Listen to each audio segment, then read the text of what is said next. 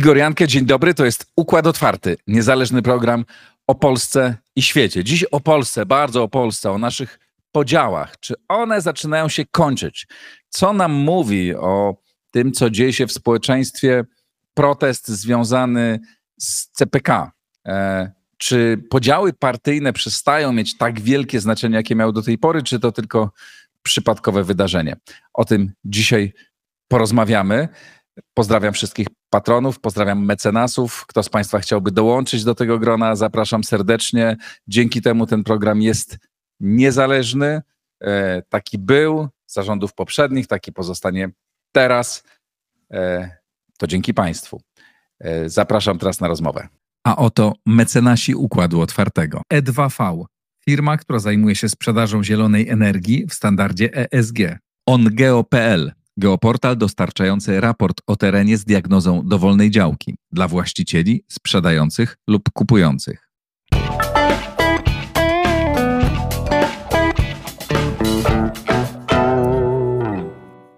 Piotr Trudnowski, były szef Klubu Jagiellońskiego, działacz społeczny. Dzień dobry, Piotrze. Dzień dobry. Powiedz, jak ty oceniasz e, to, co dzieje się wokół CPK? Ten, e, ta wielka dyskusja, która z jednej strony mnie bardzo cieszy, bo jest dyskusją na tematy merytoryczne. Znaczy, pierwszy raz dyskutujemy nie tylko o tym, czy powiedział coś Tusk czy Kaczyński, e, ale o tym, czy jakiego jaki model rozwoju chcemy e, mieć w Polsce i jak chcemy wydawać pieniądze, no bo zarzuty też bywają, są jakby część tych zarzutów jest poważna wobec CPK i ta rozmowa poza tym pierwszym elementem, takim bardzo partyjnym po obu stronach, coraz bardziej staje się też merytoryczna i, prze, i przekraczająca granice partyjne.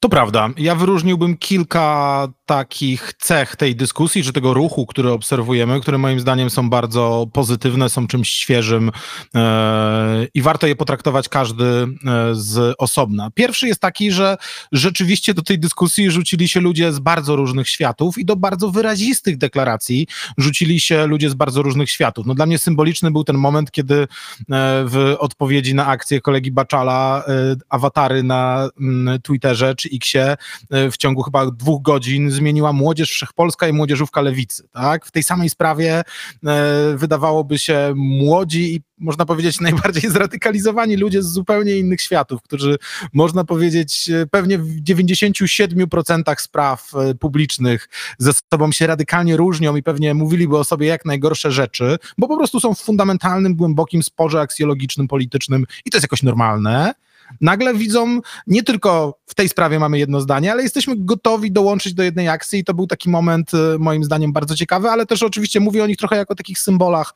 natomiast tych głosów, deklaracji w sprawie CPK moim zdaniem zdecydowanie oddolnych i takich właśnie e, spontanicznych wręcz e, było bardzo wiele w bardzo ciekawych miejscach i właściwie na całej scenie politycznej można by odnaleźć ludzi, którzy się w tę akcję włączyli, więc ten, e, to takie właśnie łączenie ponad czy pod podziałami, jak mówi Rafał Ziemkiewicz, ja bardzo lubię tą formułę, bo faktycznie nie chodzi o to, że ponad podziałami jesteśmy w stanie zapomnieć o różnicach, które są e, pomiędzy tak różnymi środowiskami, ale pod w takich sprawach jak CPK jesteśmy w stanie się dogadywać i e, współpracować. Druga rzecz, na którą bym e, zwrócił uwagę, to to, że no, taka jest natura człowieka i taka jest przede wszystkim natura naszych mediów, algorytmów i tego, jak dzisiaj funkcjonujemy, że takie powszechne mobilizacje, to one są zwykle przeciwko.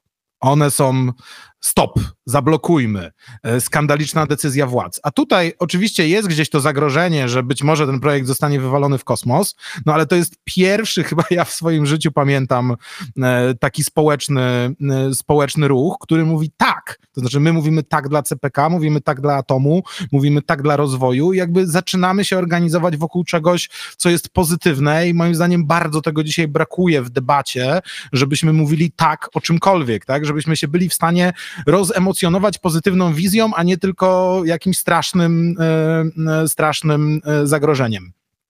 Ja mam wrażenie, jeśli się... mogę ci... Aha, dobra, to powiedz trzecią, a potem ja... No, może powiem tam... o tej trzeciej, trzeciej rzeczy z tych, z tych najważniejszych. Ja też to czytam trochę, zwłaszcza to dołączenie do tej akcji właśnie takich osób, które są jak najdalsze od bycia kojarzonymi ze zwolennikami poprzedniej władzy, e, wprost często krytyków tamtej władzy, jako powiedzenie bardzo wyraźnie klasie politycznej: słuchajcie, nie możemy o rozwoju i takich wielokadencyjnych projektach rozmawiać z perspektywy tego, że coś pochodzi z nieprawego w naszej opinii, czyli pisowskiego łoża. Tak? To znaczy, tak się nie da budować poważnego państwa, tak się nie da budować e, odpowiedzialnej polityki, tak po prostu my tych projektów nie zrealizujemy. Tak? Nie da się ich zrealizować, jeżeli e, będziemy wyrzucać to, co zostało zrobione do kosza tylko dlatego, że robili to ci, e, którzy, których nie lubimy i którzy być może w jakichś działaniach na jakimś etapie popełnili też błędy. Nie, chodzi o to, żeby te projekty być może naprawiać, być może racjonalizować, ale jeżeli mamy zbudować cokolwiek poważnego, długofalowo zbudować poważne, silne państwo, no to musimy po prostu mieć tę zdolność do, do kontynuowania takich projektów. Co ciekawe dla mnie, to ta dyskusja, dopóki ona była postrzegana jako właśnie taka PiS, antypis, e, to jakby nie wywołała takiej emocji, no bo było to traktowane jako kolejny element nawalanki między tymi dwoma wielkimi obozami politycznymi, ale kiedy zaczęła być to dyskusja o, o rozwoju Polski, prawda, jakby przekraczać, ludzie poczuli, że to nie jest wcale w obronie PiSu albo przeciwko temu rządowi, tylko za jakimś, e, za czymś e, pozytywnym, wtedy bardzo wiele osób się włączyło. No i to mi pokazuje coś, że jakby ja nie wiem, na ile to jest, na ile to jest znak czegoś większego, ale tych znaków jest kilka, bo dam ci drugi znak, trochę nieskromnie też powiem, no to ja dwa i pół roku temu jakby wystartowałem z tym programem, w którym cały czas mówię o tych podziałach, o tym, że one są e, e fatalne, że one są destrukcyjne, że one nie pozwalają nam rozwa rozwijać. Jak poszedłem pod prąd tego, co, co dzieje się w głównych mediach.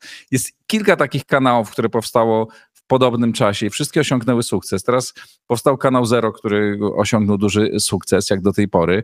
I to pokazuje, że jakby też ten przekaz głównych mediów, prawda, taki strasznie toporny po obu stronach, że on już nie, nie ma na niego tak wielkiego zapotrzebowania, czy zapotrzebowanie na coś nowego i jest zapotrzebowanie właśnie na rozmowę o, e, o takich projektach e, e, rozwojowych, którą zresztą ja tutaj w tym programie od dawna prowadzę, bo pierwszą debatę wokół CPK zrobiłem kilka miesięcy temu. Tak, ja myślę, że ja myślę, że faktycznie zmęczenie starymi mediami i zmęczenie takimi komunikatami, do których nas przyzwyczajają politycy, a które dzisiaj jeszcze są obrabiane tą całą rzeczywistością rolek, prawda, wycinanych krótkich fragmentów, wyrywania wypowiedzi z kontekstów, no to dla bardzo wielu ludzi jest no, po prostu destrukcyjne dla debaty. W całej masie spraw ludzie po prostu chcą wyrobić sobie zdanie. Ja myślę, że zdanie w sprawie CPK e, no, dwa lata temu miał mało kto, rok temu wiele osób zaczęło się e, nad tym zastanawiać. Faktycznie te rozmowy były e, ciekawe. Ja pamiętam to chyba, to chyba w twoim programie Bartek Jakubowski e, opowiadał o CPK i pamiętam, że chyba u ciebie po raz pierwszy usłyszałem jego zarzut dotyczący tego, że problem polega nie na tym, że ten projekt jest za szybko realizowany, tylko za, za wolno realizowany, tylko za szybko, bo musimy być świadomi tego, że takie wielkie inwestycje rozwojowe to jest coś, co trzeba dobrze przygotować. No i to nam pozwala wyrobić sobie zdanie. Ja myślę, że wśród tych osób, które zaangażowały się w temat e, CPK, bardzo wiele naprawdę nie zna się na lotnictwie, nie zna się na infrastrukturze, e, ale jednocześnie czuje, że jest potrzeba rozmowy o poważnym rozwoju Polski, że w jakimś sensie my musimy, jeżeli chcemy być poważnym państwem, umieć prowadzić takie projekty, musimy umieć o nich debatować, musimy umieć też wyrabiać sobie na ich temat e, opinie. No, media te tradycyjne nie pozwalają na to, nie dają takiej przestrzeni, żeby na poważnie posłuchać eksperta jednej strony, posłuchać eksperta drugiej strony, już nie mówmy w ogóle o tym, żeby była możliwa w takich mediach poważna, godzinna choćby debata, gdzie będą reprezentowane dwie strony, których będzie można wysłuchać, kiedy argument będzie się spotykał z kontrargumentem, a prowadzący nie będzie w tym wszystkim e, e, stronniczy, chyba że jesteśmy gotowi na taki format, tak, gdzie mamy bardzo autorski, publicystyczny, e, publicystyczny format i akceptujemy tą stronniczość. Raczej obawiamy się tego, że w tych tradycyjnych mediach będziemy widzieli stronniczość, która jest głęboko ukrywana i tak naprawdę zasady tego boiska nie są równe. No tutaj na pewno, tutaj na pewno wydarza się też wielka, wielka pozytywna, pozytywna zmiana. No ale to jest tak, to jest chyba po prostu zmęczenie tym sporem, który obserwujemy, ale też myślę, że coraz głębsze przekonanie, że ten spór, no, on jest problematyczny nie tylko w kontekście takim, że jest dla nas męczący, że jest mało rozwojowy, że jest e, szkodliwy na poziomie relacji międzyludzkich, ale on jest po prostu w szerszym kontekście niebezpieczny wobec e, czasów i sytuacji, w których przyszło nam żyć. No i pytanie, na ile to trafi do polityków, ja mam wrażenie, że jednak trafia. Znaczy, że tak samo rządzący. Po pierwsze, oni od początku nie mówili, no tam część mówiła, tak, że e, w trakcie kampanii, no bo w trakcie kampanii trzeba było negować wszystko, co robili poprzednicy, ale że jednak potem cały czas ten głos był taki niepewny, tak? Znaczy, dobra, zobaczymy, musimy zweryfikować, a teraz coraz bardziej jednak ta, ta debata, która e, zaczęła się i toczyła się poza, poza głównymi mediami, moim zdaniem wpłynęła na, czy wpływa, bo jeszcze decyzji nie ma, tak, ale wpływa na, również na sposób myślenia polityków, którzy są e, u władzy, którzy zaczynają rozumieć te argumenty, zaczynają rozumieć to, że mogą dzięki temu stracić albo zyskać mm, mm, popularność i już, już nie ma takich głosów jednoznacznych, że ten program tego projektu nie będzie, tylko raczej, że zostanie zweryfikowany, co moim akurat bardzo dobrze, że zostanie zweryfikowany, bo każdy projekt można na pewno poprawić i tam jest ileś znaków zapytania, które warto postawić, na które warto spróbować dać odpowiedzi. Ja myślę, że podstawowa wartość y, tego ruchu ożywienia, zainteresowania jest taka, że ona po prostu no, podnosi koszt polityczny złych decyzji. Tak? Wiemy, że politycy wiedzą, że są na świeczniku, wiedzą, że są, e, że istnieje jakieś y, społeczne, oddolne lobby dobra wspólnego w tym temacie, które chce ten projekt monitorować, które będzie sprawdzało prawdziwość wypowiedzi, które będzie wsłuchiwało się w argumenty i nie można żadnego tematu, w którym taka mobilizacja się e, pojawia, no po prostu zamknąć w szufladzie i prawda, no chyba nikt się nie spodziewał tego, że w sprawie CPK będziemy mieli jakąś jasną mm, deklarację pod tytułem zrobiliśmy audyt, wywalamy to wszystko do kosza, do niczego się to nie nadaje, no bo wiemy, że te ekspertyzy były prowadzone przez kolejne dekady, przez kolejne ekipy rządzące, wszyscy wiedzieli, że co najmniej poważna dyskusja o takim projekcie jest czymś uzasadniona, ale myślę, że to, czego bardzo wiele osób się obawiało i obawia do dzisiaj, to jest taki scenariusz, w którym po prostu w tych audytach, weryfikacjach i zmianach utkwimy na długie lata, a tak naprawdę one będą y, metodą na to, żeby tych projektów nie zrealizować, tak? No i wielokrotnie widzieliśmy, i to jest zresztą domena sprytnych polityków y, i wydaje mi się, że i wydaje mi się, że do tej kategorii zdecydowanie obecnie rządzących y, można zaliczyć, że no też takie właśnie nierealizowanie projektów poprzez ich bardzo długie wydłużanie też jest metodą prowadzenia polityki. Myślę, że to jest ten scenariusz, którego się najbardziej obawiano. No i wydaje mi się, że dzisiaj koszt polityczny jego realizacji jest ogromny, tak? bo każda taka decyzja, e, każda taka zapowiedź, że tu nie złożyliśmy wniosków o pieniądze e, i raz mówimy, że zrobiliśmy to dlatego, że wnioski były złe, a dru za drugim razem mówimy o tym, że dlatego, że nie mamy do końca przetrawionego projektu, no to po prostu budzi, e, budzi negatywne emocje, gdzie powiem szczerze, ja nie miałbym kłopotu z tą drugą wypowiedzią ministra Laska o tym, że no tak, stwierdziliśmy, że to nie jest moment na dalsze pozyskiwanie pieniędzy, no bo nie wiemy, jak ten projekt będzie wyglądał za pół roku. To jest coś, co brzmi racjonalnie, no ale jeżeli to zdanie zmienia się y, w ciągu 48 godzin i okazuje się, że można dwa razy zupełnie inaczej argumentować tę samą decyzję, to budzi takie poczucie, że ktoś gdzieś kręci.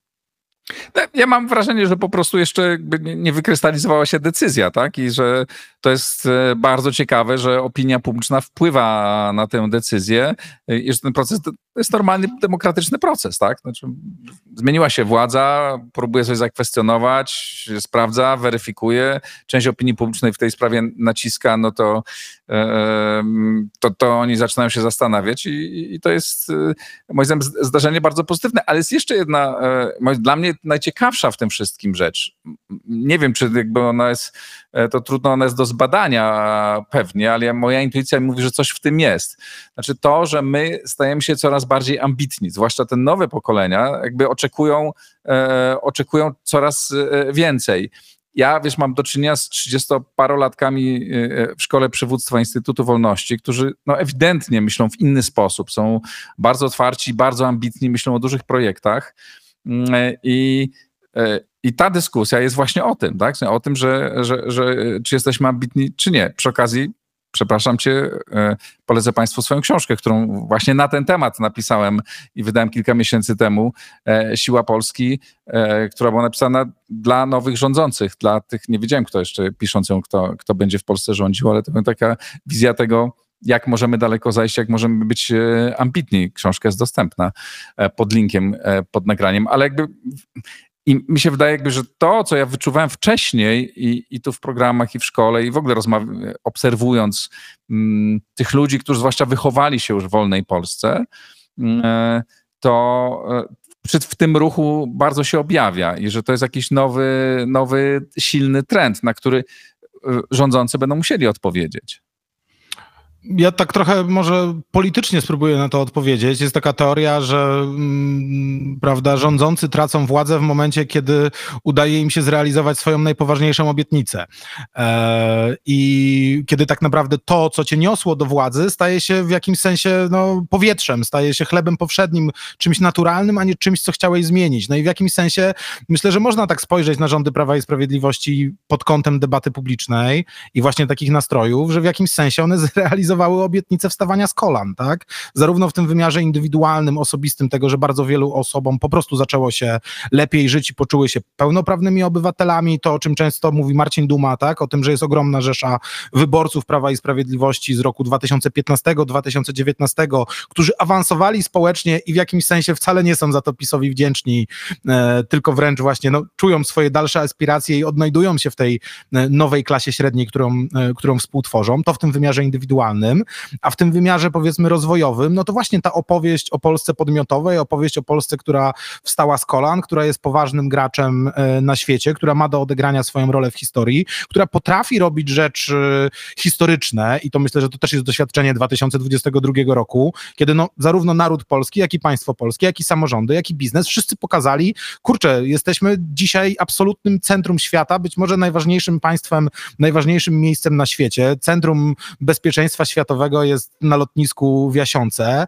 E, I to nie jest tylko przypadek, ale to jest też coś, na co my bardzo ciężko zapracowaliśmy. I dzisiaj w jakimś sensie nikt nam nie musi mówić o wstawaniu z kolan, bo my już z tych kolan wstaliśmy. Poczuliśmy się podmiotowym, e, podmiotowym społeczeństwem w wielu obszarach, poczuliśmy się poważnym, e, silnym narodem, no ale w związku z tym musimy też inaczej prowadzić politykę, no i właśnie wiedzieć, że z bycia poważnym i silnym, do bycia poważnym, silnym, bezpiecznym i mogącym myśleć e, o swojej przyszłości bez wielkich niepokojów, no jest jeszcze kawałek drogi i właśnie teraz na tym trzecim i czwartym punkcie powinniśmy się skoncentrować. Umieć takie projekty kontynuować, umieć e, deeskalować te konflikty polityczne, umieć konsekwentnie budować tą pozycję Polski, a nie tylko cieszyć się z tego, co te 30 lat przyniosło. No tak, tylko tak odpowiadając na tą część dotyczącą polityki, y, o której mówisz, to ja mam wrażenie, że jednak znaczy PiS rozbudził te ogromne nadzieje, te procesy się toczyły, ale nie, nie do końca właśnie no nie do końca je dowoził, tak? Znaczy nie, nie to oczywiście ludzie czuli, że to, chodzi... że to nie działa, że właśnie Polska mogłaby pójść dalej, ale są rozmaite blokady, które po części sam PiS y, wytworzył i masę błędów, które popełniał, które powodowały, że ludzie się od niego e, odsuwali, no i część z nich po prostu jakby to była tradycyjna elektorat antypisowski, ale część to było ludzi zawiedzionych tym właśnie, że jakby ten, mają te marzenia i teraz e, no, szansę ma druga strona. Takie pytanie, e, czy to może być dobrym, e, czy jakby, czy to może mm, naprowadzić nową władzę Donalda Tuska i, i, i jego ekipę do tego, żeby właśnie stała się ekipą taką, którą realizuje wielkie cele, wielkie cele Polski. Czy oni sobie postawią takie, takie cele, bo moim zdaniem to dosyć byłoby naturalne. Tego chyba jeszcze nie wiemy. Ja, ja chyba się nie odważę na te prognozy. Na razie jesteśmy chyba jeszcze na etapie, że tak powiem, zamykania rozliczenia, może w ogóle rozpoczynania tych rozliczeń z poprzednikami. Mam wrażenie, że tutaj no, nie ma takiego nie ma takiej diagnozy po stronie rządzących, że oni muszą opowiedzieć swój projekt, tak? Że oni muszą opowiedzieć e, mm, po co są, jaka jest dla Polski mm, rola do odegrania. Oczywiście mamy te wszystkie ważne e, działania dyplomatyczne, natomiast no, one nie są ich, ich dzisiaj nie sposób ubrać w żadną, w żadną frazę, która miałaby powiedzieć, do czego to ma doprowadzić i myślę, że to jeszcze trochę potrwa, tak, że ten, że ten czas do momentu, w którym rządzący będą czuli, że muszą opowiedzieć, po co jest ich władza, to jeszcze potrwa. No przypomnijmy sobie ekspozę premiera Tuska, w którym nie było żadnej tego typu opowieści, jednak większość premierów czuła się w obowiązku tą swoją wizję przedstawić, ale ja też doskonale rozumiem, dlaczego Donald Tusk tego nie robił. On po prostu nie musiał, to znaczy jakby inne było oczekiwanie elektoratu. Ja oczywiście mówiąc o tym wstawaniu z kolan nie chciałem w żaden sposób powiedzieć o tym, że Polacy poczuli, że to PiS sprawił, że Polska wstała z kolan, tylko po prostu uznali, że ta opowieść, która za tym stoi, tak, czyli ta opowieść o tym, my jesteśmy dużym państwem, dużym narodem, e, mamy do odegrania tą swoją istotną rolę chociażby w Unii Europejskiej, to jest ta diagnoza, stała się czymś oczywistym. Tak samo jak czymś oczywistym stał się program 500 plus i nikt nie, nie czuł, że należy go no już na jakimś etapie negować. Wszyscy powiedzieli tak, dokładnie tak jest. No i teraz wybierzmy taką władzę, która będzie w stanie temu sprostać. Nie mam żadnych wątpliwości, że y, Polacy uznali, że tamta władza temu zadaniu nie sprostała ja mam wrażenie, że w polityce zagranicznej to zaczyna być widać. Znaczy te, te, te y, działania Radosława Sikorskiego też i, i, i Donalda Tuska na zewnątrz y, Polski, no to one idą y, w tym kierunku, jeszcze nie są ubrane w opowieść, nie? ale tam jest taka widoczna ambicja. Moim zdaniem akurat bardzo te kroki są, idą w dobrym kierunku. Jeśli chodzi o, o, o, o samą politykę, znaczy o, o politykę MSZ-u. Natomiast porozmawiajmy o tym apelu, który, e, który zainicjowaliście, no bo on jest bardzo ważny, sam się pod nim podpisałem. E, dziękuję za zaproszenie. Mm, no bo jesteśmy w, rzeczywiście w, no w dramatycznym momencie historii, tak? Znaczy już nikogo nie trzeba przekonywać i nie jest niczym kontrowersyjne mówienie, że z jednej strony owszem, mamy wielkie szanse rozwojowe, ale z drugiej strony jesteśmy, stoimy przed wobec potężnego za, zagrożenia potężnego, jakiego nie mieliśmy od, od czasu II wojny e, światowej.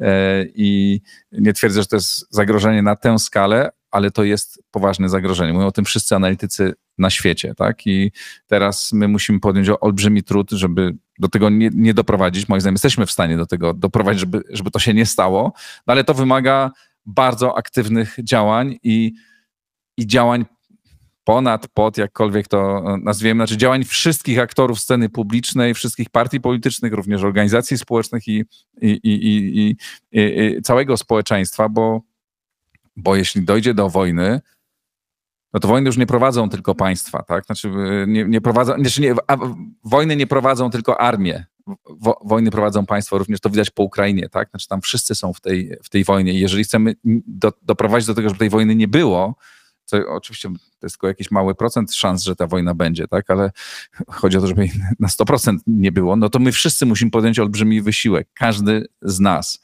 I teraz to e, opowiedz proszę, zrobiłem taki wstęp do tego podprowadzenia, żebyś opowiedział o tym apelu, jakby o co w nim chodzi i, i, i po co on jest.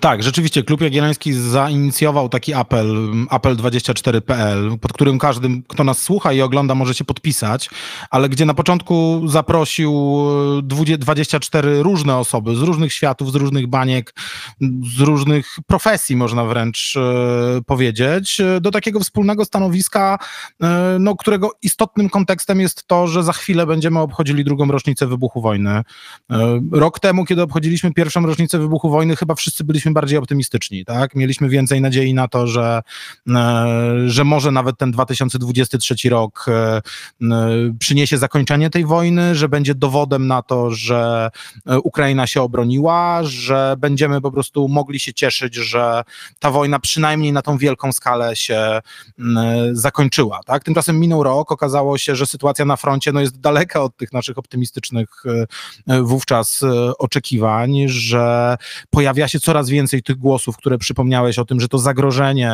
e, rozszerzenia tego konfliktu o państwa NATO jest zupełnie realne i należy się do tego przygotowywać. I mówią o tym już nie tylko eksperci, e, zaczynają o tym mówić politycy w wielu państwach e, europejskich. Wreszcie, że ten klimat międzynarodowy wsparcia dla Ukrainy zmienia się bardzo negatywnie, tak? I widzimy te obawy związane z tym, co będzie za pół roku, co będzie, co będzie za miesiąc, co będzie za trzy miesiące. Więc sytuacja, no niestety, już ona się dwa lata temu bardzo pogorszyła i pokazała, że, że te zagrożenia są zupełnie realne, no ale dzisiaj ta sytuacja po prostu jest dla Polski niebezpieczna, a my w tym czasie zajmujemy się polską wojną domową, tak? Zajmujemy się wojną plemienną, zajmujemy się wojną instytucjonalną. Jesteśmy w państwie, w którym no, nie mamy zgody kluczowych aktorów politycznych co do tego, jakie istnieją naczelne organy władzy państwowej. Czy mamy jeden sąd najwyższy, czy mamy dwa sądy najwyższe i która izba czym się powinna zajmować. Nie mamy zgody co do tego, czy istnieje Trybunał Konstytucyjny, nie mamy zgody co do tego, czy istnieje Krajowa Rada Sądownictwa i kim są ci ludzie, którzy dzisiaj w niej e, zasiadają. Zaraz te wątpliwości rozciągną się na 4 czy 5 tysięcy liniowych sędziów, których spotykamy na co dzień w sądach w naszych prywatnych e, sprawach, a nie daj Boże za chwilę ten konflikt rozciągnie się na e, Sejm i o to, czy mamy w Polsce ustawy. Tak? Tym się zajmujemy, o to się spieramy, w tym konflikcie się zapętlamy, gdy tymczasem powinniśmy się zajmować czymś zupełnie innym, czyli budować po pierwsze E, sprawne państwo i takie poczucie, że to państwo nie ma żadnych swoich takich ustrojowych problemów, które są nieprzekraczalne i wątpliwości co do tego, kto ma jakie decyzje podejmować, a to w razie jakichś poważnych e, zagrożeń może być niezwykle ważne, tak? No bo wyobraźmy sobie, że nagle dochodzi do jakiejś sytuacji, w której nie ma, nie ma konsensusu politycznego dotyczącego, nie wiem, tego, że trzeba wprowadzić w Polsce stan wyjątkowy, dajmy na to, E, bo wprowadza go przecież Sejm i co? Trybunał Konstytucyjny mówi, że stanu wyjątkowego nie ma, bo nie ma tam dwóch posłów, którzy zdaniem jednej strony powinni być e, posłami. No, to jest jakiś konkretny przykład tego, co możemy sobie wyobrazić niestety w najbliższych latach czy miesiącach, że przed takimi dylematami będziemy stali. E, to jest ten pierwszy, e, pierwszy wymiar. Po drugie, no, te wszystkie spory i wątpliwości, atmosfera e, gorąca tych sporów politycznych i takie poczucie, że nikt nie chce odpuścić, no to jest też coś, co po prostu wpływa negatywnie na zaufanie pomiędzy Polakami, między nami po prostu w codziennym życiu, ale też zaufaniem do instytucji. Tak? No ja tego przykładu używam od lat i szczerze mówiąc, szczerze mówiąc, jest mi bardzo przykro, że on się przestał być tak abstrakcyjny, jak wtedy, kiedy, kiedy go po raz pierwszy formułowałem, no ale to jesteśmy w rzeczywistości, w której po prostu jak ta wojna wybuchnie albo stanie się coś, co tak wygląda, to po prostu część ludzi, jak się okaże, że ma w telewizorze jedną telewizję, to nie będzie do końca wiedziała, czy chce wierzyć w to, co słyszy, tak? A to jest dokładnie to zaufanie, które jest niezbędne w sytuacji, kiedy zaczynamy być naprawdę niebezpiecznym, niebezpiecznym świecie, no ale to zaufanie pomiędzy ludźmi, ono też jest niezbędne w sytuacji naprawdę dużych, e, e, dużych zagrożeń. No i kwestia trzecia, na chwilę zostawiając z boku te spory ustrojowe, o nich pewnie jeszcze e, chwilę trzeba będzie powiedzieć za moment, no to właśnie jesteśmy w takiej rzeczywistości, kiedy kontynuowanie tych projektów e, rozwojowych jest po prostu racją stanu, tak? Znaczy oczywiście należy dyskutować o tym, e, czy wszystkich, czy w pełni, co należy zmienić, natomiast nie ma wątpliwości co do tego, że po prostu musimy mieć jakąś ponadpartyjną platformę współpracy i rozmowy o tym, w jaki sposób te projekty są kontynuowane, bo najgorsze, co może być, to taka sytuacja, sytuacja, w której jedni oskarżają drugich o to, że po prostu z powodów jakichś interesów chcą zaorać ważny dla bezpieczeństwa polski projekt. Czy to będą zbrojenia, czy to będzie atom, czy to będzie e, CPK, czy port e, kontenerowy, to jest trochę drugorzędne. Chodzi o to, że dzisiaj po prostu nie mamy takiej przestrzeni zaufania, w której po prostu politycy mogą uczciwie trochę za zamkniętymi drzwiami powiedzieć, słuchajcie, no będą opóźnienia, bo te opóźnienia wynikają z jakichś racjonalnych y, argumentów. Nie walcie w to, nie strzelajcie w, y, nie strzelajcie w mediach y, o to, bo po prostu dla Polski będzie lepiej, jeżeli przesuniemy coś o kilka miesięcy. Takie sytuacje też się w prawdziwym świecie i prawdziwym życiu zdarzają, a tego dzisiaj po prostu fundamentalnie, fundamentalnie brakuje. No i chyba wobec tych, tych podstawowych emocji potworny chaos prawny i ustrojowy, e, brak zaufania pomiędzy stronami, zarówno na tym poziomie politycznym, jak i między ludźmi, i po trzecie, brak tej platformy do rozmowy o takich rzeczach. Stąd wziął się ten apel, e, którym mamy nadzieję jakoś, e, jakoś znów podniesie koszt polityczny głupich decyzji w tym obszarze. Jak rozumiem, skoryguj mnie, jeśli jestem w błędzie, to jest apel do obu stron. To nie jest apel do rządu, aby nie zachował się tak czy inaczej. To, y, to jest apel również do opozycji, żeby aktywnie współpracowała w tym i żeby była gotowa na kompromisy. No bo jak pamiętam, was jako klub Jagielloński akurat w sprawach dotyczących ustroju aparatu sprawiedliwości bardzo często zabieraliście głos krytyczny wobec poprzedniej, e, poprzedniej władzy. I to nie jest tak, czytałem takie komentarze w, inter, w internecie, tak, głos, nie wiem, w obronie, przeciwko temu rządowi. Ja, ja zupełnie inaczej to odebrałem, e, e, że to nie jest ani głos za, ani przeciw obecnemu rządowi, ani za czy przeciw opozycji. To jest głos e, za tym, żeby znaleźć platformę do porozumienia, w którym paradoksalnie temu rządowi, tak, na koniec jakby będzie, będzie, łatwiej, będzie łatwiej sprawować e, skuteczną, skutecznie władzę. E, dobrze rozumiem, że to jest taka dokładnie, jest intencja. Jest dokładnie tak, jak mówisz, a nawet chyba trochę więcej. E, po pierwsze, tak, jego adresatami są absolutnie wszyscy aktorzy, od tych instytucjonalnych, prezydent, marszałek Sejmu, marszałek Senatu, e, premier, po przedstawicieli wszystkich partii, które mają reprezentację e, w parlamencie. My tam zwracamy się o to, by e, po prostu zacząć tę dyskusję o resecie ustrojowym, o wyjściu z tych konfliktów, z tego chaosu, w którym jesteśmy na poważnie. Bo nie ma sensu sytuacja, w której jedna strona wychodzi i mówi, no dobra, chcieliście, chcieliście resetu konstytucyjnego, to my tutaj kładziemy na stole e, gotowca, albo akceptujecie, albo, e, albo kończymy dyskusję i możemy robić co chcecie, bo odrzuciliście, tak? Bo to nie o to chodzi.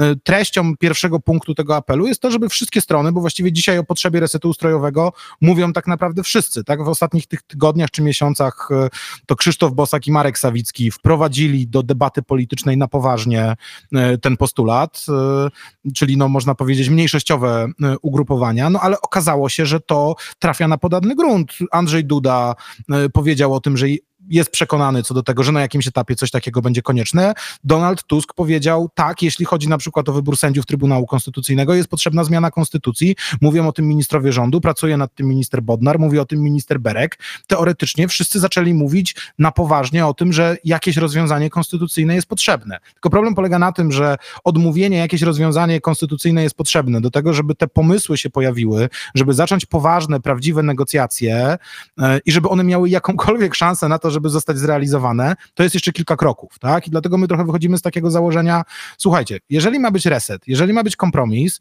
to na początku niech wszyscy uczciwie siądą i napiszą, jaka jest ich wymarzona wersja, i napiszą mi, jaka jest wersja minimum, na którą są gotowi się zgodzić. Jak będziemy mieli takie opcje minimum i opcje, mm, opcje optimum, to wtedy w ogóle można zacząć jakieś poważne negocjacje, można zacząć jakąś poważną dyskusję, bo z samego opowiadania o tym, no tak, no tak, potrzebny byłby reset ustrojowy, ale druga strona się na to nie zgadza, albo nie można zmieniać konstytucji z tymi, którzy łamią konstytucję, no to tak mówią jedni i drudzy, to z tego nic nie wynika, tak? To znaczy jakby, no, no to nie jest logika, która pozwala nam e, ten spór rozwiązać. A jak wejdziemy w konkret, to się okaże, że dokładnie my tego dzisiaj nie słyszymy, tak?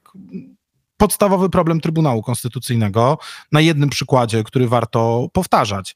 Z jednej strony mamy, mamy Prawo i Sprawiedliwość i prezydenta Dudę, dla którego rozwiązanie kwestii trzech tak zwanych sędziów dublerów jest bardzo trudne. Oni pewnie wiedzą, że co do nich wątpliwości prawne są najdalej idące i tak naprawdę pewnie byliby politycznie e, gotowi jakoś to przyznać, ale trzeba znaleźć na to rozwiązanie, które im pozwoli wyjść z twarzą, tak? To pewnie nie może być e, rozwiązanie, które mówi, że oni weszli do tego Trybunału Konstytucyjnego nielegalnie i wszyscy, którzy w tym uczestniczyli są współwinni, tylko po prostu znaleźć jakieś rozwiązanie prawne, które powie nam, dobra, ci trzej państwo nie są już sędziami Trybunału Konstytucyjnego i wybieramy na ich miejsce nowych. Teoretycznie najpoważniejszy problem problem z Trybunałem Konstytucyjnym, zostałby w ten sposób rozwiązany. No ale z drugiej strony są rządzący, którzy doskonale wiedzą, teoretycznie moglibyśmy nawet uchwałami pozbyć się tych trzech duble, dublerów i moglibyśmy tak naprawdę uznać, że w Trybunale tak od prawnej strony jest właściwie wszystko w porządku. Profesor Matczak o tym mówi y, na przykład, że takie twarde prawne argumenty na rzecz zmiany czegokolwiek w Trybunale no sprowadzają się niestety tylko do tej trójki, niestety z perspektywy tych, którzy chcieliby całkowitej wymiany y, w Trybunale y, Konstytucyjnym, no ale rządzący doskonale wiedzą, że ich podstawowej potrzeby politycznej politycznej to nie rozwiąże, bo z tego faktu, że wyrzucą trzech nielegalnych sędziów, nie stanie się nagle tak, że Trybunał Konstytucyjny zmieni swoją linię, i wtedy będą mogli przestać używać argumentu pod tytułem to jest pisowski trybunał, którego wyroków nie respektujemy. Tak? I też tego z jakiegoś powodu y, nie robią. Więc na tym przykładzie chcę pokazać, że To nie jest tak, że wystarczy powiedzieć konstytucja, reset i tak dalej. Trzeba położyć konkrety na stół, trzeba zobaczyć, gdzie są czerwone linie wszystkich e, stron i trzeba zastanawiać się, w jaki sposób można prowadzić jakieś, jakieś mediacje, jakąś debatę na temat tego, żeby nas to gdziekolwiek doprowadziło, bo też co jest istotnym moim zdaniem elementem tego apelu. Wszyscy też wiedzą, że no to niestety może eskalować i to może eskalować w taki sposób, który jednak dla wszystkich stron będzie niebezpieczny, tak? Yy, I może po prostu bardzo mocno osłabić władzę i pozycję którejś e, ze stron, a dodatkowo ten chaos pogłębiać, jeżeli połączymy to z kontekstem, o którym rozmawialiśmy wcześniej, to to jest po prostu zarówno polityczne, politycznie, jak i tak z perspektywy bezpieczeństwa wcale nie najlepsza, yy, najlepsza sytuacja dla nikogo. Ale dopóki ktoś tego też nie powie wprost, tak? I nie zacznie tworzyć tworzyć jakiejś presji, by politycy no, byli jakoś zmuszeni do tego, żeby pokazać konkrety, to niestety no, jest duże ryzyko, że, że, od tych, że na tych miłych deklaracjach o tym, że wszyscy chcemy porozumienia, ale z nimi się nie da i będą to mówiły obie strony y, z tym samym głębokim przekonaniem, że ich stanowisko jest jedynym racjonalnym, y, no to, to, to utkwimy w tym na bardzo długo. No właśnie, pytanie, czy takie apele mają sens? Bo takie głosy też się pojawiły, tak, że to naiwne, że to bez sensu, że już wielokrotnie pisano rozmaite apele w różnych sprawach i one nie odnosiły e, skutku. No, skoro go zainicjowałeś, e, to rozumiem, że uważasz, że mają sens. Ja też uważam, skoro go podpisałem, e, że mają sens, bo uważam, że jakby wytwarza się pewna presja społeczna, tak? Znaczy zaczyna się o tym mówić i ten apel moim zdaniem się wpisuje właśnie w trochę w to, o czym rozmawialiśmy na samym początku naszej rozmowy, tak? W takie inne myślenie o państwie, o tym, że państwo musi być silne, sprawne, ambitne i że, mm, i że to jest możliwe, tak? I że jeżeli ten, to będzie, to przekonanie będzie rosło i ta, ta grupa będzie puchła, no to wcześniej czy później politycy obu stron będą musieli coś z tym zrobić, tak? I jak sam powiedziałeś, to już, już w tej chwili zaczynają o tym, e, o tym mówić, ale tak konkretnie, ty wierzysz, że to się może stać w jakimś krótkim okresie czasu? Myślę, że w krótkim okresie czasu może stać się to, że przynajmniej część z tych e, adresatów apelu potraktuje go poważnie i jakieś konkrety na stół w tych sprawach położy. Tak? Jeżeli będziemy w sytuacji, w której będziemy wiedzieli, jak brzmi propozycja Konfederacji w tym zakresie, jak brzmi propozycja Polskiego Stronnictwa Ludowego, jak brzmi propozycja, dajmy na to, marszałka Sejmu i yy, partii Razem, no to już tworzy się pewna dynamika, która sprawia, że głównym graczom trudno jest yy, nie podejmować yy, tego tematu, tak? Dziennikarze zaczną pytać polityków Prawa i Sprawiedliwości, na jakich zasadach wy jesteście w stanie rozmawiać o zmianach w Trybunale Konstytucyjnym, bo jest taka propozycja, jest taka propozycja i jest taka propozycja, do której jest wam najbliżej. To tworzy pewnego rodzaju presję, to tworzy pewnego rodzaju, no też powiedzmy sobie szczerze, wyścig pomiędzy politykami, bo też niektórzy z nich kalkulują, mówiąc już tak zupełnie, zupełnie szczerze, kalkulują, że być może opłaca się im e, być tymi, którzy odpowiedzą, którzy potraktują to poważnie, którzy pokażą, że są poważniejszymi politykami od konkurencji, że mają ekspertów, mają konkrety, mają y, wizję. To tworzy dynamikę, która sprawia, że kolejne osoby muszą się do tego odnosić, a jak już coś powiedzą w mediach, to potem trzeba coś z tą deklaracją zrobić. No to jest dokładnie ta historia, o której powiedzieliśmy na samym początku. Gdyby w pewnym momencie Krzysztof Bosak tego kryzysu nie zaczął mówić chyba najgłośniej z polityków y, reset ustrojowy i okazało się, że cała masa właśnie takich osób y, życia publicznego istotnych mówiła to jest absurdalne z mojej perspektywy, bo nie szanuję Krzysztofa Bosaka i Konfederacji, ale jako jedyny mówi w tej sprawie z rozsądkiem, to dokładnie tego typu głosy sprawiły, że potem na przykład prezydent y, czy premier y, musieli powiedzieć, no tak, musimy być na ten scenariusz otwarci. To jest dokładnie y, takie domino, na które powinniśmy liczyć, które zawsze jest właśnie, no zacząłeś od tego tak naprawdę, że to jest dokładnie cel tej presji społecznej, tak, żeby, żeby ona była tym pierwszym, tą pierwszą iskrą, która poprowadzi poprowadzi, e, poprowadzi ten proces e, w dobrą stronę. I oczywiście nie, niespecjalnie optymistycznie patrzę na to, że w tym duchu, prawda, że za 10 dni albo 24 lutego właśnie wyjdą polscy politycy, powiedzą, osiągnęliśmy porozumienie, e, prawda, zmieniamy konstytucję, wszystko jest wspaniale. To, się, to tak nie będzie wyglądało.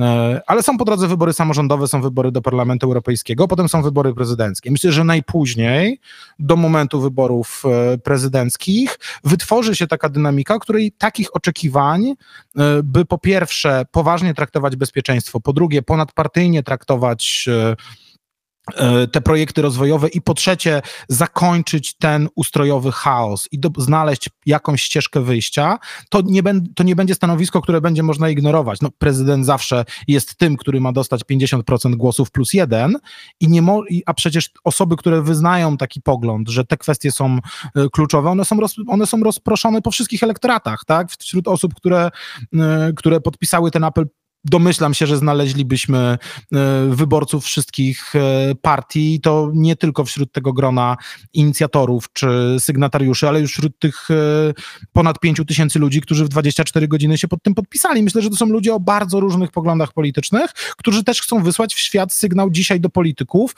Właśnie tego oczekujemy.